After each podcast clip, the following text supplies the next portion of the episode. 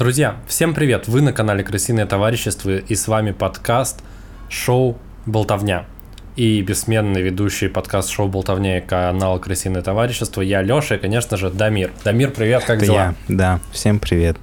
Дела отлично. А, Новый выпуск подкаста «Крысиное товарищество». А, Все, надеюсь, наши постоянные слушатели здесь, и появились еще несколько новых слушателей. Вот, мы всегда очень рады новым слушателям. Тем, кто не знает, э, в шоу «Болтовня» мы рассказываем удивительные факты о мире, просто о мире, о мире животных, о своей жизни, о каких-то событиях. Ну, очень разный контент. Вы можете его послушать разные выпуски болтовни. И я уверен, каждый найдет для себя что-нибудь интересное, потому что мы экспериментируем с разными форматами, но главное остается постоянным то, что мы просто болтаем и рассказываем вам и друг другу что-то интересное. И это научно и популярно. А еще, а еще в каждом выпуске в начале и в конце мы обязательно благодарим наших спонсоров. Это Лапулек, Ролан Ибрагимов и Добрый Человек. Спасибо огромное вам за то, что остаетесь с нами. А если вы хотите каким-либо образом поддержать то, что мы делаем, стоит поставить этому выпуску отметку «Мне нравится» или поделиться им друзьями, или написать что-то классное, хорошее в комментариях, то как вы чувствовали себя, в мо- в- пока слушали или смотрели это, или или просто поделиться своим мнением, или просто сказать, как вам нравится или не нравятся какие-то аспекты нашего шоу. В общем, любым мнением может поделиться в комментариях, это поможет нам продвигать это шоу на YouTube, а также мы есть на еще всяких разных других площадках. Это может быть Яндекс Музыка, Apple подкасты, везде, где бы вам не было удобно слушать, можно нас слушать. А на этом будем начинать, я думаю, чтобы не растягивать, и да, но поехали. мы забыли одну вещь. Что Это забыли? Как-то? Лапулек, Ролан Ибрагимов и Добрый Человек. Нет, я не забыл, я про это сказал. Уже, Дамир, ты где Сказал? был? Да, конечно. Все, тогда отрезаем на том, что ты сказал. я Поехали. с этого начал, я не буду это вырезать. Тебе Сорян. жалко два раза поблагодарить в начале наших спонсоров? Мне не жалко. Ладно, спасибо, спасибо, ребята. Все, мы начинаем. Извините, я отвлекся. Поехали.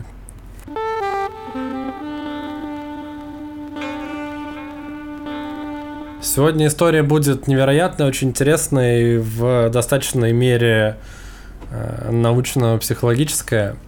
И начать хочется с того, что в октябре и ноябре 1967 года в Сингапуре было зафиксировано примерно 450 случаев исчезновения э, мужских пенисов. Слышал ли ты когда-нибудь об этом? Это была целая эпидемия, которая Нет, я, распространилась в я, Сингапуре. я думал, что ты будешь опять рассказывать про исчезнувших азиатов, как ты уже рассказывал в одном из выпусков. Кстати, это очень популярный выпуск на нашем канале, называется «Дзюхацу». А. Посмотрите на нашем канале этот выпуск. Леша рассказал про, изна- про исчезновение а, японцев. И я подумал, что ты просто поймал эту волну и решил рассказывать про исчезновение разных азиатов. Но эта история отличается тем, что что не, не все... Исчезает только часть азиата. Э, Собственно, собственно, произошло следующее. В больнице в 67 году в Сингапуре начали обращаться мужчины с жалобами. Жалобы следующего характера, что их гениталии либо сильно уменьшились, либо исчезли вообще. На пике этой эпидемии в больнице обращалось и поступало порядка 97 мужчин с этой проблемой. Э, Больные описывали все похожую симптоматику, что пенис как будто бы втягивается в живот, и подобно черепахе, которая втягивает голову в панцирь, и вплоть, ну, в общем, гениталии либо уменьшаются, либо исчезают вообще. А, Ты знаешь, э, это вот та ситуация, когда говорят смех сквозь слезы, да? Так это называется. да. Это и жутко, и смешно одновременно. Я тоже не знал, как на это реагировать, но потом начал разбираться в ситуации, оказалось, что это не единственный такой случай, потому что через 17 лет после эпидемии в Сингапуре подобной истории подвергся еще и Китай. Но эпидемия в этот раз была масштабнее, и было зафиксировано более трех тысяч случаев обращения. Также мужчины обращались по поводу исчезновения их половых органов с сильной паникой и страхом, и даже в Китае была характерная особенность, что порядка 16% обратившихся это были не только мужчины, но еще и женщины, которые заявляли, что их э, вторичные половые признаки э, тоже уменьшаются или исчезают вообще. Блин, это еще, еще страннее звучит. Я думал, что обращались еще и женщины, которые говорили, что у них тоже пропали пенисы. Им говорили, ну вы же сами понимаете, но все работает не так. Не, ну это, это правда жутко. Слушай, а у них не было больше никаких других симптомов? Ну, типа, у них ничего не болело, не было температуры или чего-то еще? Просто, типа, просыпаешься утром, а чего-то не хватает?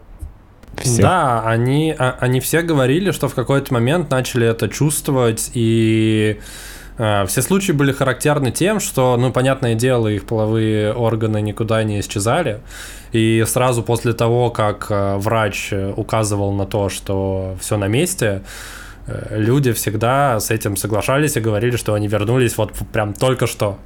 Вот только что все вернулось на место, а до этого ничего не было. Но многие еще утверждали, что э, пенис мог вернуться, но он был меньше, чем до этого. Вот ну. такая, такая особенность тоже наблюдалась у части аудитории. Э, Я теперь понял, как отвечать на... Если вдруг кто-то говорит тебе, что у тебя слишком маленький пенис, ты говоришь, я просто переболел азиатской болезнью, когда он вернулся, он стал чуть-чуть меньше, чем был. Как будто бы это что-то меняет.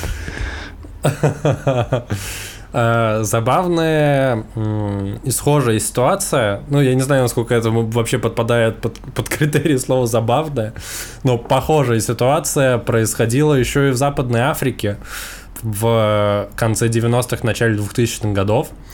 И за этот период было зафиксировано примерно 56, э, цитирую, э, случаев отдельных, отдельных случаев уменьшения, исчезновения или похищения – половых органов. И по меньшей мере 36 человек, которые подозревались в похищении э, пенисов, были убиты разъяренной толпой и, и растерзаны. Какой вот. ужас. Слушай, ну в Африке так, такие все порядки, да? Я так, ну, я просто периодически натыкаюсь на такие истории, и в итоге оно не заканчивается тем, что подозреваемые были типа разорваны на кусочки разъяренной толпой. И это, конечно, звучит жутко. Особенность этой эпидемии в Африке заключалась в том, что люди, которые сталкивались с этой проблемой, они не думали, что это связано со здоровьем и с какой-то болезнью. Они думали, что у них их половые органы похитили или украли, или их э, прокляли. Mm-hmm. Вот. За счет этого э, у них они могли или уменьшаться, или исчезать вообще.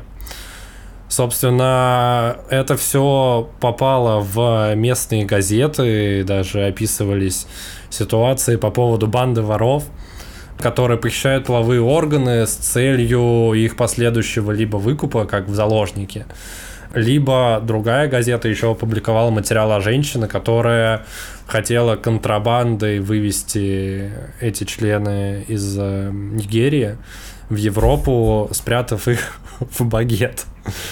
Также упоминалось, что половые органы похищенные используются для всяких тайных, э, волшебных, магических обрядов, что, соответственно, тоже было и звучало как очень надуманное и в целом неправдоподобная история. Слушай, ну вообще звучит как бизнес-идея. Ты похищаешь много черных больших пенисов и потом а, едешь куда-нибудь, где по статистике есть на такой спрос, и меняешь людям, которые переживают из-за того, что у них слишком маленький пенис, на большой нигерийский пенис.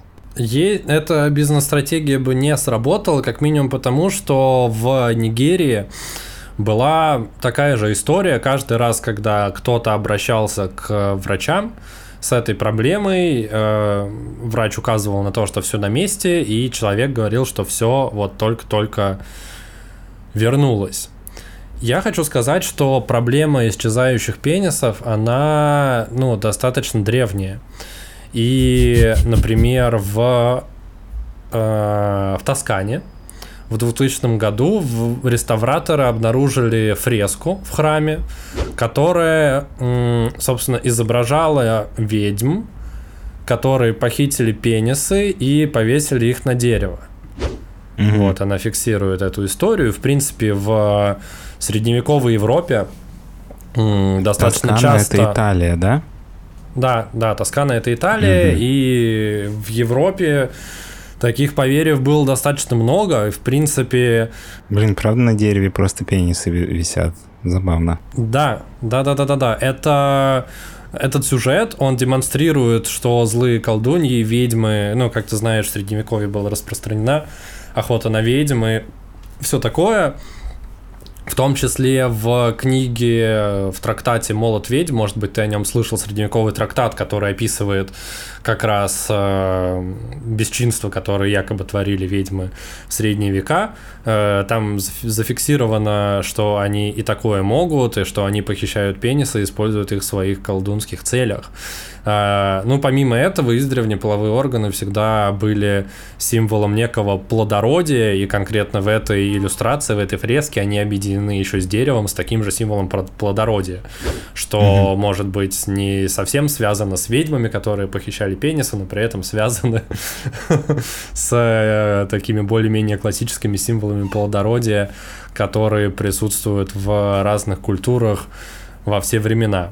Помимо этого, я хочу тебе рассказать еще про один э, случай э, некого психоза, который охватил э, древнюю Европу средневековую в 14-17 веках.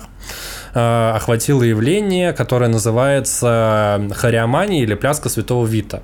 Слышал ли ты когда-нибудь про это? Нет. Мы на самом деле видели, э, если ты помнишь, мы смотрели фильм «Седьмая печать», uh Ингмана Бергмана, и там были некоторые отсылки на э, эту историю. В 14-17 веках, как ты знаешь, в Средневековье, в Средневековье была охвачена э, эпидемией чумы, и, в принципе, вся основная власть была у э, священнослужителей, и все законы были законами... Будь здоров, Дамир. Да, прошу говорю. прощения законами Божьими, и все люди должны были следовать определенным заповедям и жить в таком супер богобоязненном мире, и, собственно, все вещи, которые случались с людьми, так или иначе приписывали всякой бесовщине, э, демонам и так далее. Собственно, в пляске святого вид, что же это такое? Это так называемая м- болезнь, Э, в случае которой человек бесконтрольно начинает э, танцевать, делать танцевальные движения и похожие танцевальные эпидемии в средние века охватывали целые деревни, селения и могли не кончаться достаточно долгое количество времени. А название такое «Пляска Святого Вита» эта история получила э, благодаря Святому Вите? Собственно, да, святому Виту, который наказывает грешника этим танцем, заставляя его танцевать. Блин, знаешь, что мне это напомнило? Uh-huh. Я помню, как-то раз в детстве смотрел а, мультсериал про Бэтмена. Uh-huh. Вот, и там был эпизод, э, когда Джокер решил везде распылить а, газ, который заставлял людей смеяться, и они не могли остановиться и смеялись до смерти. Если честно, в детстве я очень боялся этого, что это случится. Я не знаю, меня этот эпизод очень сильно напугал, видимо, поэтому я его запомнил. Но... Дамир, что? я тебя сейчас, может быть, еще одну фобию тебе, э, тебе предоставлю. Помимо исчезновения пениса? Нет, тебе стоит продолжать этого бояться, потому что эта история, скорее всего, была вдохновлена Э, реальным случаем, о котором я сегодня Сегодня расскажу чуть позже. Пока я хочу сконцентрироваться конкретно на эпидемии танцев. Сотни тысяч людей по всей Европе начинали бесконтрольно танцевать под воображаемую музыку, перемещаться так из города в город, пока, наконец, не падали от изнемождения или даже замертво. Uh, умирали от истощения, разрыва сердца и так далее. Mm-hmm. Одна из самых ранних таких вспышек произошла в Германии в 2021 году в городе Кёльбиг в Саксонии. Вот, собственно, там в рождественский сочельник 18 крестьян начали петь, танцевать вокруг церкви, нарушив тем самым таинство церковной службы. После чего это этот танец начал распространяться на все больше и больше крестьян, потом достаточно быстро сошел на нет. Следующая вспышка, известная и более-менее задокументированно произошла в 1247 году. Тот раз около сотни детей, покинув свой город, э, прыгая, пританцовывая, прошли около 20 километров, дойдя до соседнего города Арнштадта, Э, там, когда они туда добрались, они там уснули просто от усталости, вырубились. Дамир, ты тоже? Да, у меня тоже началась, э, эпидемия танцев. Забавно, что, возможно, именно этот случай от 1247 года лег в основу легенде про гамельского крысолова, про которого я не мог не упомянуть. А, потому что крысолов, а мы крысиное товарищество. Я не очень понял и... связь, что типа он заставлял мышей танцевать бесконтрольно. Ты про это? Нет, в 1247 году конкретно эта эпидемия хариомании была связана с детьми. Как я уже сказал, больше ста детей ушли из города, и а как ты знаешь, в Гамельский крысолов он э, вывел крыс из города под свою флейту. Потом mm-hmm. ему по легенде отказались платить и он после этого увел всех детей из города и утопил их, насколько А-а-а. я помню, по сказке братьев Вот такая история. Я думал просто, что он мышей спасал. Ладно. Нет, он их увел из города, а потом увел детей, когда ему отказался мэр платить. Окей, ладно, хорошо. Эти события описаны в бельгийской хронике. Дальше у меня есть. Слушай, извини, я тебя перебью. А у тебя угу. будут ответы какие-то на вопросы? Или Конечно, только... но в конце. Хорошо. Я просто все еще жду а, ответ, почему пенисы исчезали все это время. Я понимаю, что мы очень далеко уходим от этой темы, но я все равно хочу это узнать, поэтому я уточняю. Может быть, ты просто решил рассказывать забавные истории удивительные и не давать никаких ответов? Нет, ответы будут в конце, и ответ на самом деле на все истории, которые я сегодня расскажу, будет единый и достаточно ну, научно-психологически, наверное, может догадаться, но чтобы узнать, в чем суть, стоит дослушать этот выпуск до конца. Все сведения об этих эпидемиях так или иначе были задокументированы в местных хрониках, документах магистрата, а также описаны шведским врачом э, э, Парацельсием, наверное, он Парацельс, если сказать Парацельсием, наверное. Но, как оказалось, это псевдоним, у него сложное имя из очень большого количества э, букв и слов, но называл он себя Парацельсий, он сам себе взял этот псевдоним, то означает близкий к Цельсию. Я не знаю, почему он так решил назваться, но почему-то решил назваться именно так. И, и он на самом деле был достаточно важным э, ученым и медиком для своего времени, как минимум э, он ему приписывают, точнее, то, что он придумал использовать химические вещества в медицине. Э, он был алхимиком, ученым, философом и при этом странником, и именно он описал одну из самых крупных эпидемий э, плясок Святого Вита, которая произошла в Страсбурге в 1518 году. И, собственно, Парацельсий, когда приехал в Страсбург в 1530 году, это спустя 12 лет после эпидемии, он ее достаточно точно зафиксировал в своих дневниках. Интересно, как он зафиксировал эпидемию танцев спустя 12 лет.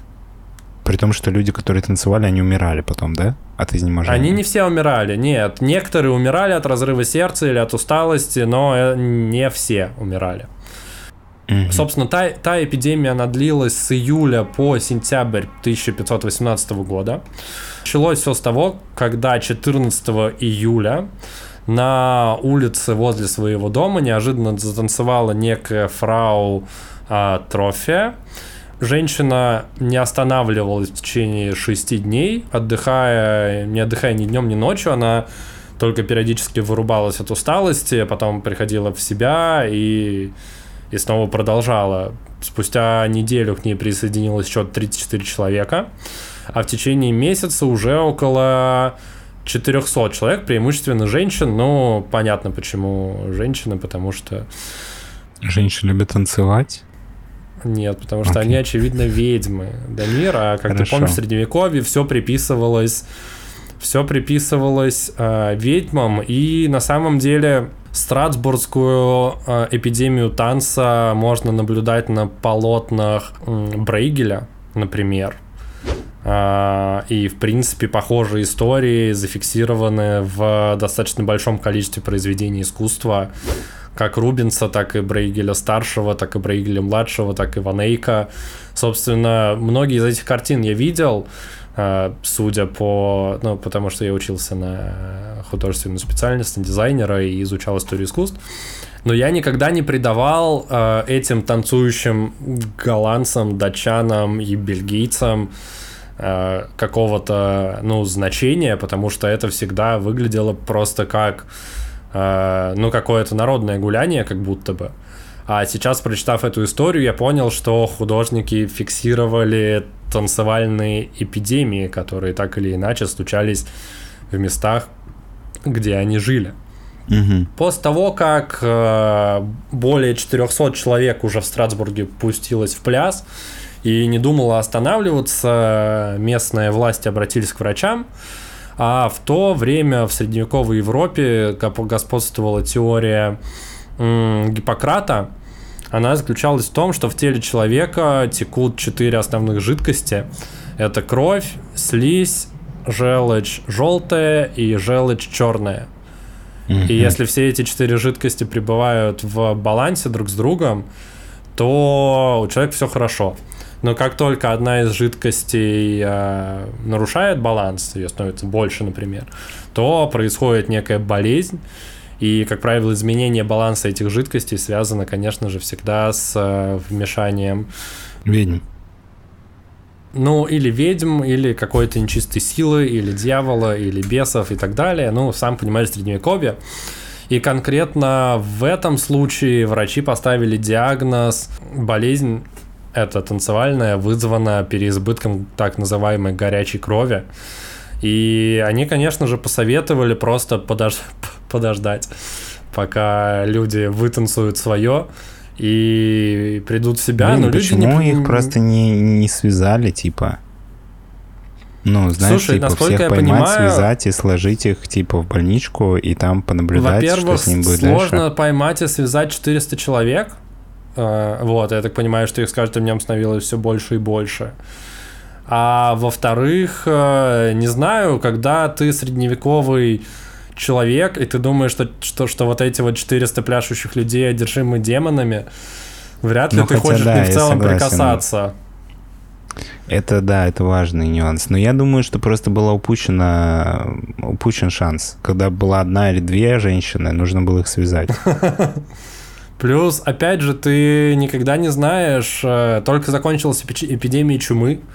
В некоторых регионах она, возможно, еще не закончилась. Плюс страхи средневековых болезней и, опять же, бесов и демонов, демонов присутствуют в сознании э, этого общества, так или иначе. Никто не хотел с ними связываться.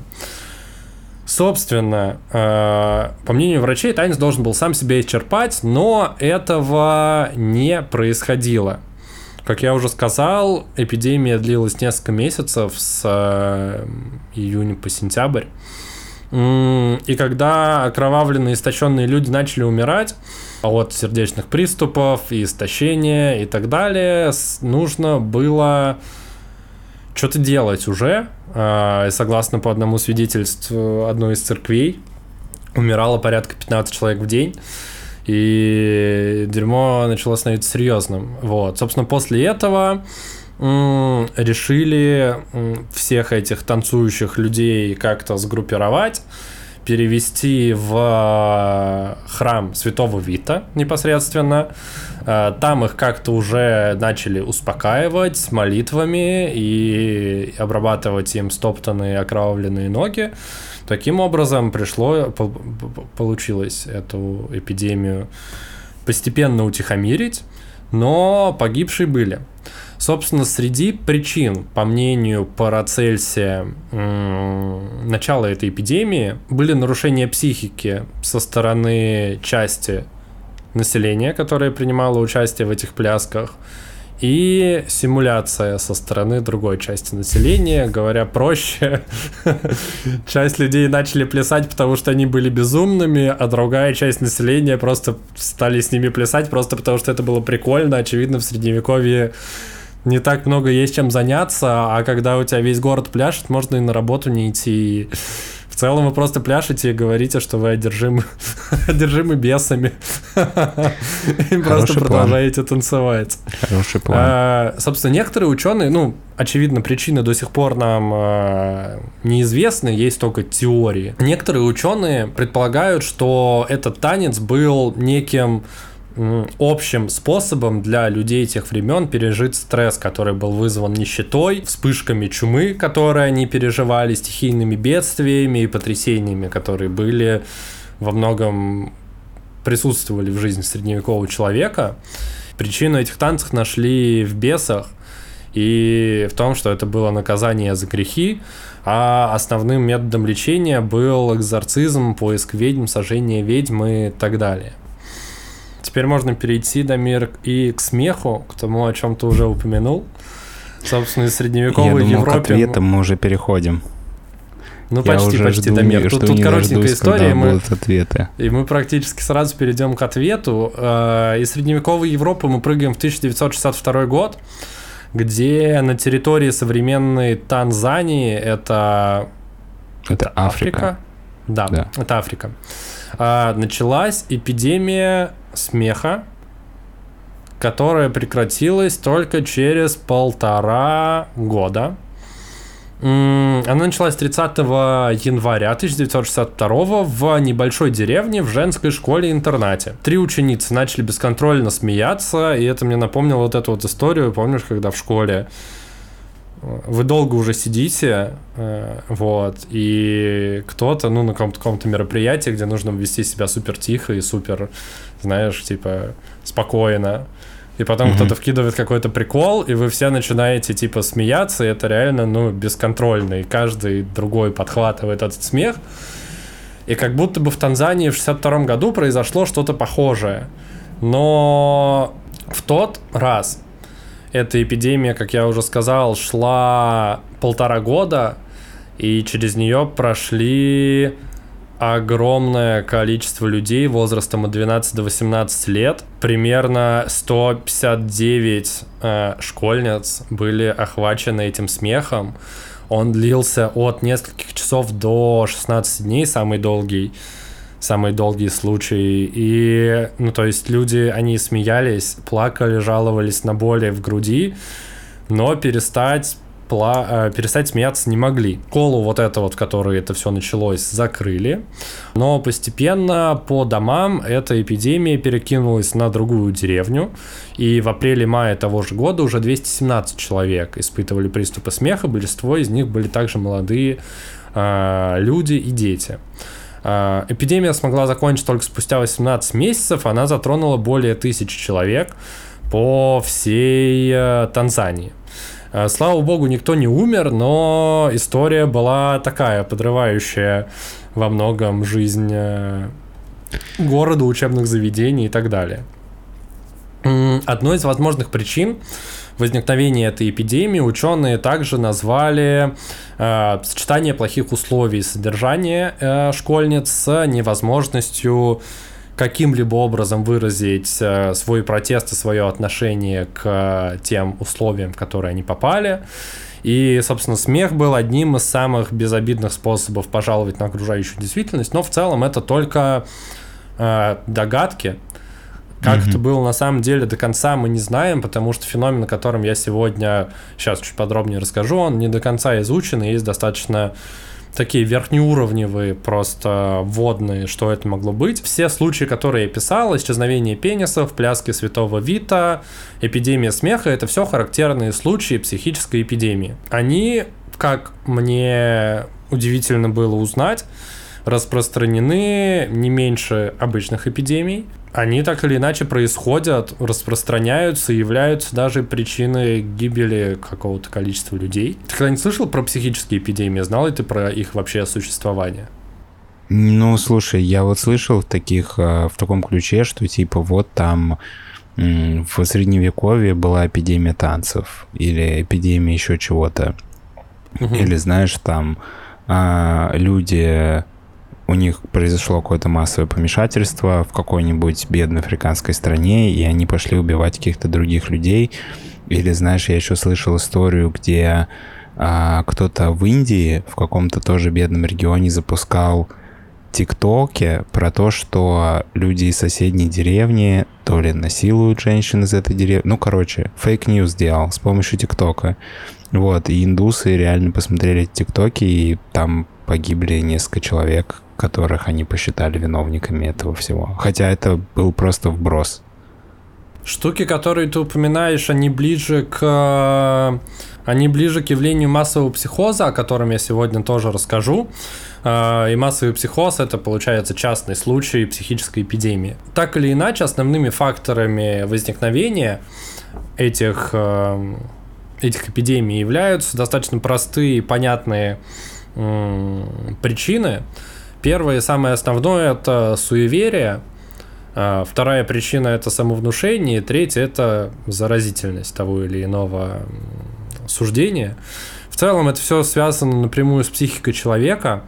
И, как правило, если присутствует какая-то опасность для населения из-за, например, высокой смертности, нарушения условий привычной жизни или какие-либо материальные потери, изоляции, в общем, любо, любая стрессовая ситуация, она может спровоцировать ту или иную э, психическую эпидемию. Раньше они были более распространены, так же, как они более распространены сейчас э, в менее развитых э, обществах, типа в Африке, там, где достаточно сильны э, суеверия. Э, ну, то есть, как правило, вот эти вот э, психические эпидемии, они строятся на каких-либо суевериях людей, которые в ситуации самовнушения э, культивируются и начинают иметь какой-то уже более-менее реальный характер в сознании человека. После чего, если есть какие-то визуальные физические проявления у этой истории, оно просто переходит как зараза от одного человека к другому и является заразительным просто потому, что э, люди, они, если живут в схожих условиях, воспитываются э, в схожих суевериях и в схожих э, страхах, они склонны верить в одно и сверен, и склонны э, быть подвержены одним и тем же деструктивным идеям. При возникновении какой-либо, как я уже сказал, опасности или какой-то стрессовой ситуации начинается эмоциональная реакция населения, которая и демонстрирует эти признаки психических расстройств. Как ты мог заметить, все истории, о которых я сегодня рассказал, связаны с массовым психозом. Это, как я уже сказал, частный случай психической эпидемии. А, в ее основе лежит подражаемость и внушаемость э, собственно, за счет чего она передается от человека к Слушай, человеку. я прав- правильно понял, что ты а, говоришь, что если вдруг а, есть какое-то общество, которое очень построено сильно на суевериях, и оно малообразовано и такое, типа, ну, как сказать, ну, короче, подвержено всяким суевериям и внушениям, то там может э, случиться а, какая-то эпидемия, типа если у людей есть какой-то страх, допустим, что кто-то может украть их пенис, то один человек как бы у него что-то перещелкивает, и он реально думает, что они украли пенис, говорит об этом своему другу, и его друг типа заражается этим, потому что он живет в таком же суеверии про похищение пенисов, и типа из-за этого люди начинают этого бояться. Я правильно понимаю? Да, ты прав. Единственное, в чем ты не прав, это касается не только не, не супер развитых э, и суеверных обществ. И, ну, если мы говорим про какой-то частный случай похищения пенисов и так далее, что нам э, как людям, э, которые понимают, что такого быть, наверное, не может, ну, кажется чем-то безумным и смешным. Но я думаю, все мы столкнулись с похожей психической эм, эпидемии в момент э, начала реальной эпидемии коронавируса в 2020 году. Собственно, эта история, она затронула достаточно большое количество людей, и мне кажется, каждый из нас так или иначе на себе ощутил, э, ну, некое воздействие, и конкретно эта история была связана с тем, что жизнь, которую мы знали до этого, привычная и понятная нам, изменилась абсолютно. Мы начали думать о вещах, о которых раньше не думали совсем, ну, то есть, я уверен, что не каждый человек каждый раз, когда приходил с улицы, мыл супер тщательно руки и все продукты и вещи, которые он приносит с собой. А во времена коронавируса и начала пандемии это все, ну, мир очень резко, очень сильно изменился, и жизнь наша очень быстро, очень резко изменилась. И все мы так или иначе были подвержены этой истории. Можно вспомнить, как люди скупали всякую гречку, туалетную бумагу, как люди начинали думать о каких-то безысходных э, историях, просто потому что не были к такому готовы. И это тоже пример некого, ну, не, некой массовой э, психической эпидемии. Я с тобой согласен, что в этом есть какая-то связь ну, знаешь, я бы, наверное, даже приводил бы пример скорее не про гречку, а про людей, которые, у которых появлялась навязчивая идея, что нужно помыть руки или про санит, с санитайзером их обработать срочно. Ну, и как будто бы это... Ну, знаешь, просто когда ты покупаешь гречку, то это не похоже на психоз. Ты просто почему-то уверен, что гречка закончится по каким-то своим причинам, но это, это как массовый будто бы... психоз, Дамир, это прям идеальный пример. Ну, знаешь, это твое... А осознанное решение, ну, под влиянием страха какого-то, который ты себе придумал. Но это не значит, что ты не можешь остановиться покупать гречку. Ну, понимаешь, там прикол был не в том, что э, люди покупают гречку, до бесконечности у них вся квартира забита гречкой, она сыпется из окон, но он никак не может остановиться и подвозит, и подвозит ее на своей машине. И, ну, ты понял, да, по аналогии с танцами. Ну, я думаю, что такие тоже были. Это просто частные случаи более... Вот, например, с мытьем рук, но это действительно такое, знаешь, когда человек не может остановиться мыть руки, ему некомфортно, пока он их не помоет, или там не помоет их достаточное количество времени. Но это еще, наверное, коррелирует с людьми, вот знаешь, которые типа там выключателями щелкают, или нужно им ручку три раза типа опустить перед тем, как уходить из дома, иначе, ну, как, я не помню точно, как это называется, ОКР, по-моему. ОКР. Да, ОКР. Вот, что-то близкое. Но Блин, мне все равно... компульсивное расстройство. Мне все равно твой рассказ не отвечает э, на вопрос, каким образом людям казалось, что у них пропали пенисы. Так это то же самое, Дамир. Это то же самое, как мытье рук. Потому что, ну и, и как то же самое, что тебе нельзя выходить на улицу, потому что там коронавирус. Слушай, но ты свой пенис всегда можешь потрогать и увидеть, что он э, есть. А это уже особенности просто более или менее э, ну, развитых обществ и какое общество чего боится. Ну, то есть в обществе, в котором присутствуют э, духи, бесы и так далее, они как бы боятся духов, бесов и так далее. В нашем мире присутствуют, ну, в, нашем обществе, условно, Москвы 2020 года, Э, присутствуют бактерии коронавируса, которые могут попасть в тебя и тебя убить. Вплоть до того, что тебе нужно всегда ходить в маске, потому что иначе оно попадет, и ты от этого никак не избавишься. И оно так или иначе присутствует, и так или иначе влияет на нашу жизнь. Просто кто чего боится, тот с тем э, и сталкивается. Если говорить про Нигерию и Западную Африку, про которую я сегодня уже рассказывал, там, в принципе, такая же история, как в Средневековье с ведьмами была. Потому что я натыкался на статью одного психолога, который исследовал этот феномен э, исчезновения пенисов, и он ходил на... общался с несколькими людьми, и там, ну, чтобы ты понимал, в Нигерии до, возможно, до сих пор, ну, конкретно та статья датировалась 2001 годом, э, там было указано, что там есть рынки, на которых продаются, ну, всякие штуки для черной магии и, в принципе, mm-hmm. для магии. И он туда пришел, пообщался с одной женщиной, и, ну, которую обвиняли в том, что она похищает э, пенисы мужчин. И, собственно, она сказала, да, типа, я, я, я могу это делать.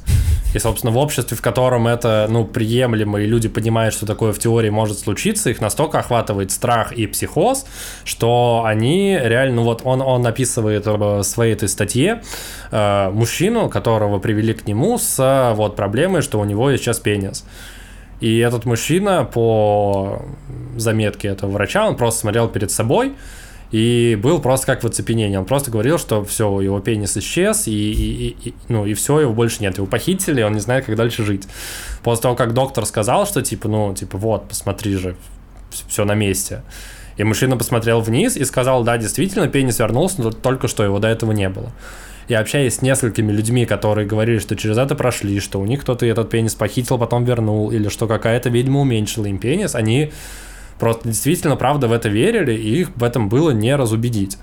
И, соответственно, перекладывая эту историю на историю коронавируса и там 2020 года, мы также, сталкиваясь с чем-то неизвестным, что мы не до конца понимали и понимаем, мы жили в таком же страхе и непонимании, что нас ждет. И это было как раз связано с тем, что э, наша жизнь за буквально неделю в корне изменилась, и мы уже стали не вольны ходить там в магазины везде, где нам только хочется, и вроде как были новости, что вообще на улицу выходить опасно. И в такой ситуации массовое сознание, оно э, дает сбой и начинает убеждать себя в том, что штуки, которые, возможно, нереальны, реальны.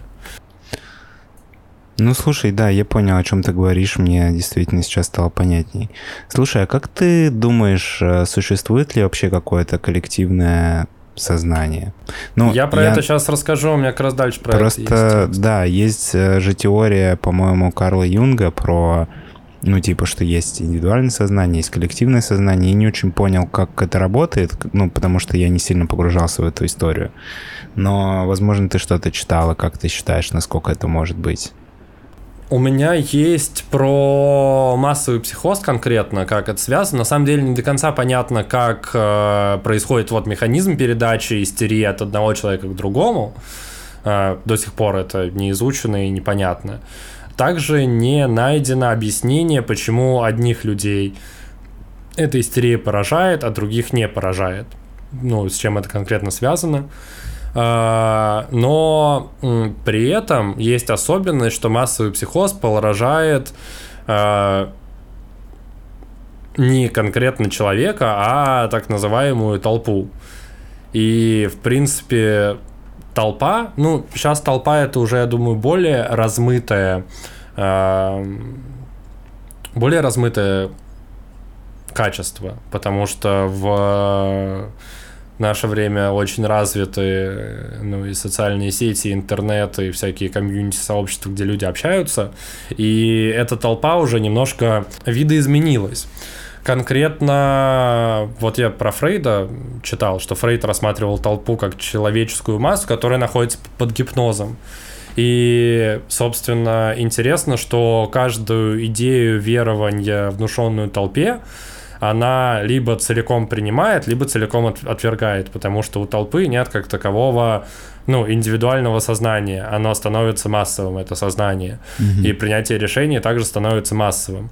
И здесь есть особенность, мы, по-моему, про это как-то говорили, но в контексте э, того, как мнение распространяется в интернете, что ты замечаешь только, ну, абсолютно критические точки, там, с одной стороны и с другой стороны потому что все мнения в условном интернете, оно, ну, слышно только самые, ну, типа, самые ну, крайние да, да, точки. Понятно.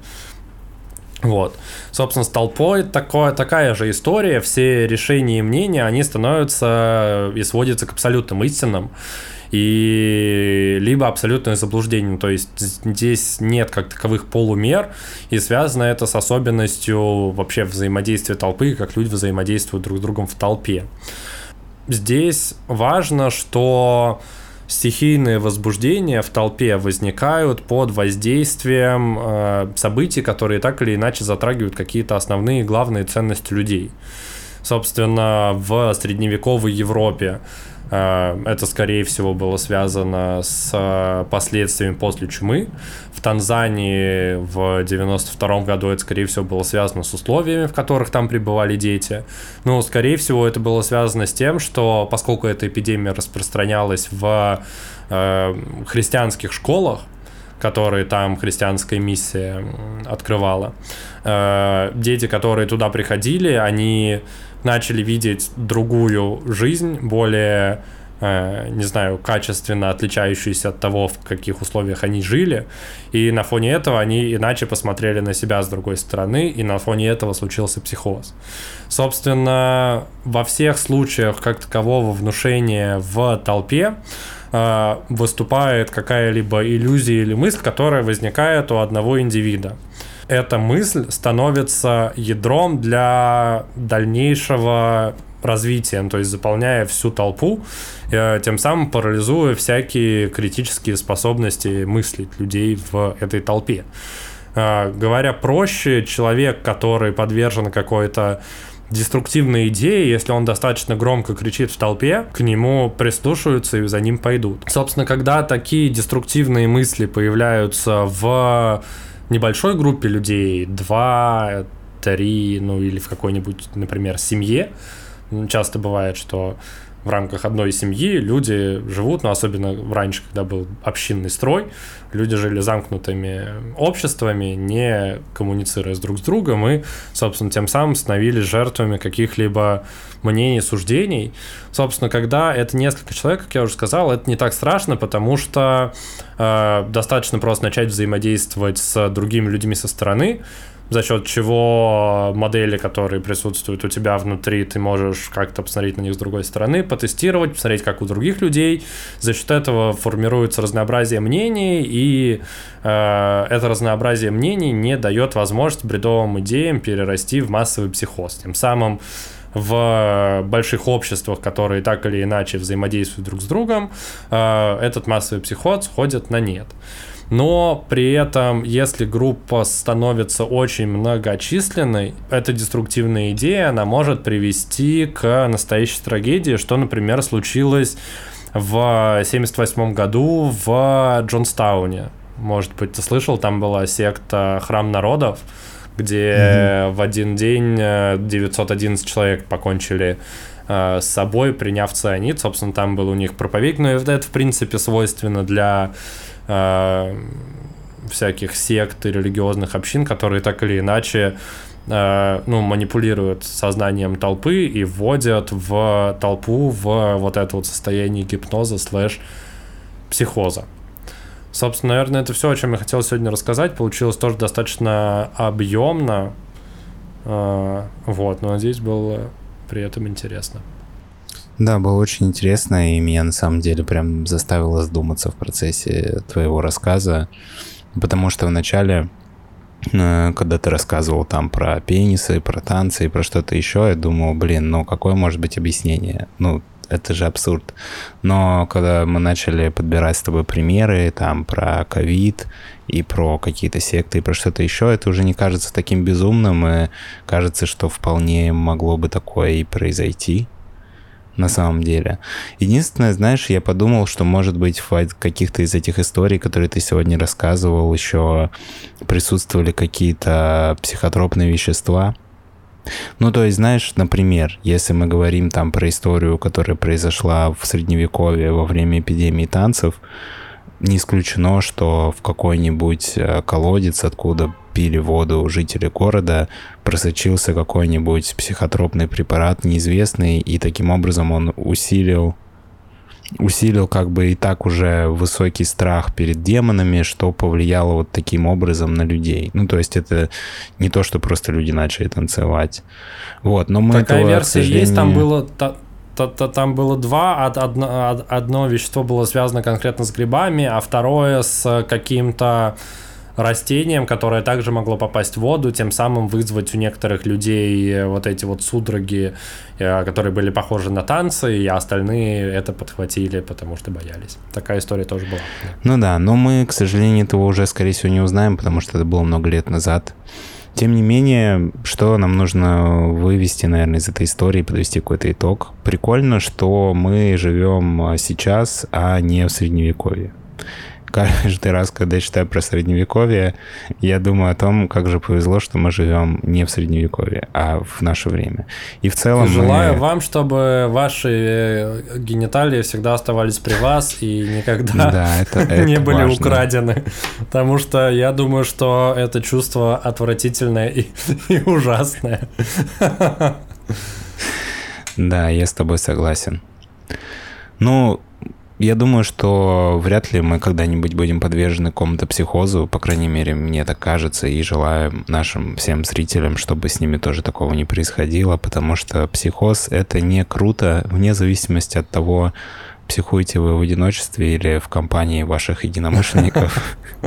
Это в любом случае не прикольно, поэтому надеемся, что с нами и с вами такого не случится.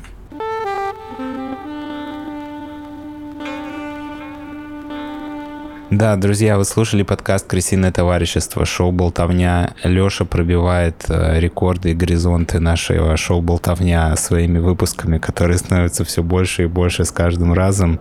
Вот. И с одной стороны, а, может быть, это тяжелее а, делать. Монтировать плане, это типа, тяжелее, Дамир. Зато у вас будет больше контента, вы будете узнавать больше длинных, крутых историй. Вот, и пишите, какой формат вам нравится. Может быть, если вам нравятся длинные форматы, то мы, может быть, будем делать такое чаще. Вот. И спасибо Конечно же, в конце всегда надо говорить спасибо, в конце любого дела. Спасибо, Леша, за то, что он подготовил крутую, классную тему. Спасибо вам, наши слушатели, за то, что вы нас смотрели, слушали. Надеюсь, вы написали лайк или написали лайк. Да, вы поставили лайк и написали Напишите лайк в комментариях на три раза, главное, чтобы не меньше трех слов было. Послали кому-нибудь из друзей этот выпуск, и если вы супер крутой вообще человек, то вы, наверное, подписались на нас на Бусти и мы бы вам сейчас сказали спасибо, если бы это уже произошло, но поскольку этого еще не произошло, мы говорим спасибо тем людям, которые это уже сделали. Это Лопулек, добрый человек, Ролан Ибрагимов. Спасибо вам, ребята, что поддерживаете нас. И мы с вами увидимся совсем скоро, уже, уже через несколько дней. А с вами были Лысый парень и парень в футболке «Крысиное товарищество», а.к.а. Леша и Дамир.